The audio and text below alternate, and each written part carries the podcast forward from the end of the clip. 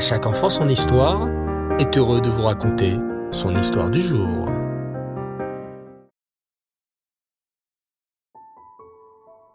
Bonsoir les enfants et Reftov, j'espère que vous allez bien. Baou Hashem. Aujourd'hui, je suis très heureux de vous retrouver pour notre épisode du Nar. En ce moment, nous apprenons la magnifique histoire d'Elisha Navi. Elisha le prophète, qui fut le prophète juste après Eliaou Navi. Vous vous souvenez les enfants qu'au temps d'Elisha Navi vivait également un roi juif qui s'appelait Yehoshaphat. Yehoshaphat était un roi juif gentil et craignant Hachem. Il a accepté d'aider un autre roi, le roi Yehoram, à se battre contre le méchant peuple de Moab. Hélas, sur le chemin de la guerre contre le peuple de Moab, les rois se retrouvent perdus en plein désert, sans nourriture et sans eau. Ils risquent de mourir de soif, ainsi que toute leur armée. Le roi Yehoshaphat a alors l'idée d'aller voir Elisha Navi pour qu'il les aide. Malheureusement, au début, Elisha Navi se met en colère et refuse de les aider, car le roi Yehoram, au contraire du roi Yehoshaphat, est un roi qui se prosterne devant les idoles. Que faites-vous là? s'écrie Elisha Navi. Toi, roi Yehoram, qui as l'habitude de te prosterner devant les idoles, tu viens maintenant demander l'aide d'Hachem? Il faut que vous sachiez, les enfants, que lorsqu'un prophète se met en colère, Hachem lui enlève sa prophétie, son roi Hakodesh. C'est déjà arrivé une seule et unique fois à Moshe Rabbeinu, le plus grand des prophètes. Une seule fois dans sa vie, Moshe Rabbeinu s'est mis en colère et pendant quelques minutes, il a oublié la Torah. Hachem n'aime pas qu'on se mette en colère. La Torah nous enseigne, les enfants, que c'est comme si on se prosternait devant des idoles. Et comme Elisha Navi s'est mis en colère contre le roi Yehoram, car il se prosterne devant des idoles, il a perdu son roi Hakodesh. Hachem ne lui envoie plus de messages dans sa tête.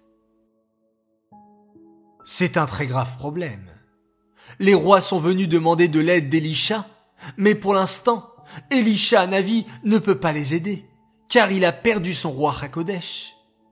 Comment faire pour qu'il puisse retrouver son roi Hakodesh Soudain, Elisha Navi a une idée. Amenez-moi ici, s'il vous plaît, un musicien qui me jouera de la musique. Demande-t-il au roi Yehoshaphat et Yehoram. La musique va sûrement m'aider à retrouver mon roi Hakodesh. Vite, les rois s'empressèrent d'obéir à Elisha et firent venir un très bon musicien qui se mit à jouer de son instrument devant Elisha Navi. Baruch Hashem, cela fonctionna. La musique, les enfants, a vraiment un pouvoir incroyable. Hachem a mis une force spéciale dans la musique. Déjà à l'époque, les rois avaient toujours des musiciens qui leur jouaient de temps en temps de la musique. Et cela les mettait de bonne humeur et les rendait moins stressés avec toutes les responsabilités qui pesaient sur eux. On sait que le roi David composa de nombreux Tehillim en jouant de la harpe. Le roi David lui-même, avant de devenir roi, était le musicien attitré du roi Shaoul. Chaque fois que le roi Shaoul était de mauvaise humeur, le jeune David venait lui jouer de la musique et sa neshama s'apaisait.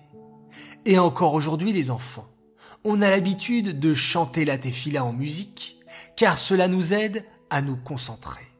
Il y a même des chassidim qui font ce qu'on appelle des farbringen, des réunions entre amis, durant lesquelles on dit des paroles de Torah et on chante des musiques spéciales, des nigunim. Ici, grâce à la musique, Elisha Navi a réussi à retrouver son roi Hakodesh, Baruch Hashem. Elisha s'exclama alors. Baruch Hashem, mon roi Hakodesh est revenu. Et voilà le message qu'Hachem va vous transmettre. Vous allez voir de vos propres yeux combien est grande la force d'Hachem. Voyez-vous, poursuivit Elisha Navi, ce lit de ruisseau, il est complètement sec. Il n'y a pas d'eau qui coule à l'intérieur, car nous sommes en plein désert. Eh bien, vous allez voir un immense miracle. Sans faire tomber de pluie, sans faire souffler de vent, Hachem va remplir d'un seul coup et miraculeusement le lit de ruisseau qui est devant vous. Il y aura tellement d'eau à l'intérieur que vous pourrez donner à boire à tous vos soldats et même à vos animaux. Cela vous redonnera des forces pour combattre la cruelle armée de Moab. Le miracle, les enfants, ne tarda pas à se réaliser. À peine Elisha Navi eut-il fini de parler que les rois ouvrirent de grands yeux stupéfaits. Oh, le lit du ruisseau, il est en train de se remplir. Mais c'est un miracle. Et c'est exactement ce qui était en train de se passer. D'un coup, on put voir le lit de ruisseau sec, il y a quelques instants, se remplir de litres et de litres d'eau. Tous les soldats accoururent pour venir boire de l'eau, en n'oubliant pas bien sûr la beracha, Shehakol Nihia Bitvaro. Les animaux aussi purent boire de l'eau. Baou Hashem, leur force était revenue. Les soldats étaient prêts à combattre le peuple de Moab. Pendant ce temps, le peuple de Moab, qui espionnait les trois rois au loin, s'exclamèrent. Regardez, les puits se sont remplis d'eau. Impossible, s'exclamèrent les uns. Il n'y a jamais eu d'eau dans ce puits. Sûrement que les rois Yehoshaphat et Yehoram se sont battus entre eux, et c'est leur sang qui remplit les puits. Ha ha ha! Allons plutôt les attaquer. Aussitôt, le peuple de Moab partit attaquer l'armée des rois de Yehoshaphat et de Yehoram. Mais, Baruch Hashem, les soldats de Yehoshaphat et de Yehoram avaient bu suffisamment d'eau pour reprendre des forces, et ils gagnèrent facilement contre l'armée de Moab.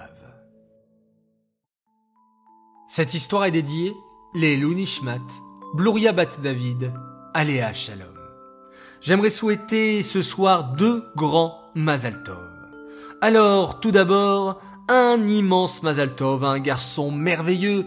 Il a fêté ses six ans dernièrement. Il s'appelle Menachem Mendel Seba et c'est son grand frère Aaron qui tenait à le lui souhaiter. Alors Mazaltov, Mazaltov, beaucoup de joie, de bonheur et de réussite.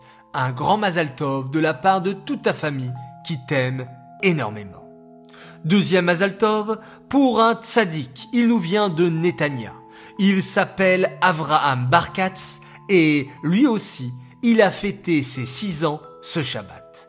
Papa, maman, Sarah, Ezra et Sophia te souhaitent un grand Mazal Tov. Tu fais notre bonheur et illumines notre vie, petite sadique, qui fait toujours du chesed et raconte toujours des histoires sur les tzadikim.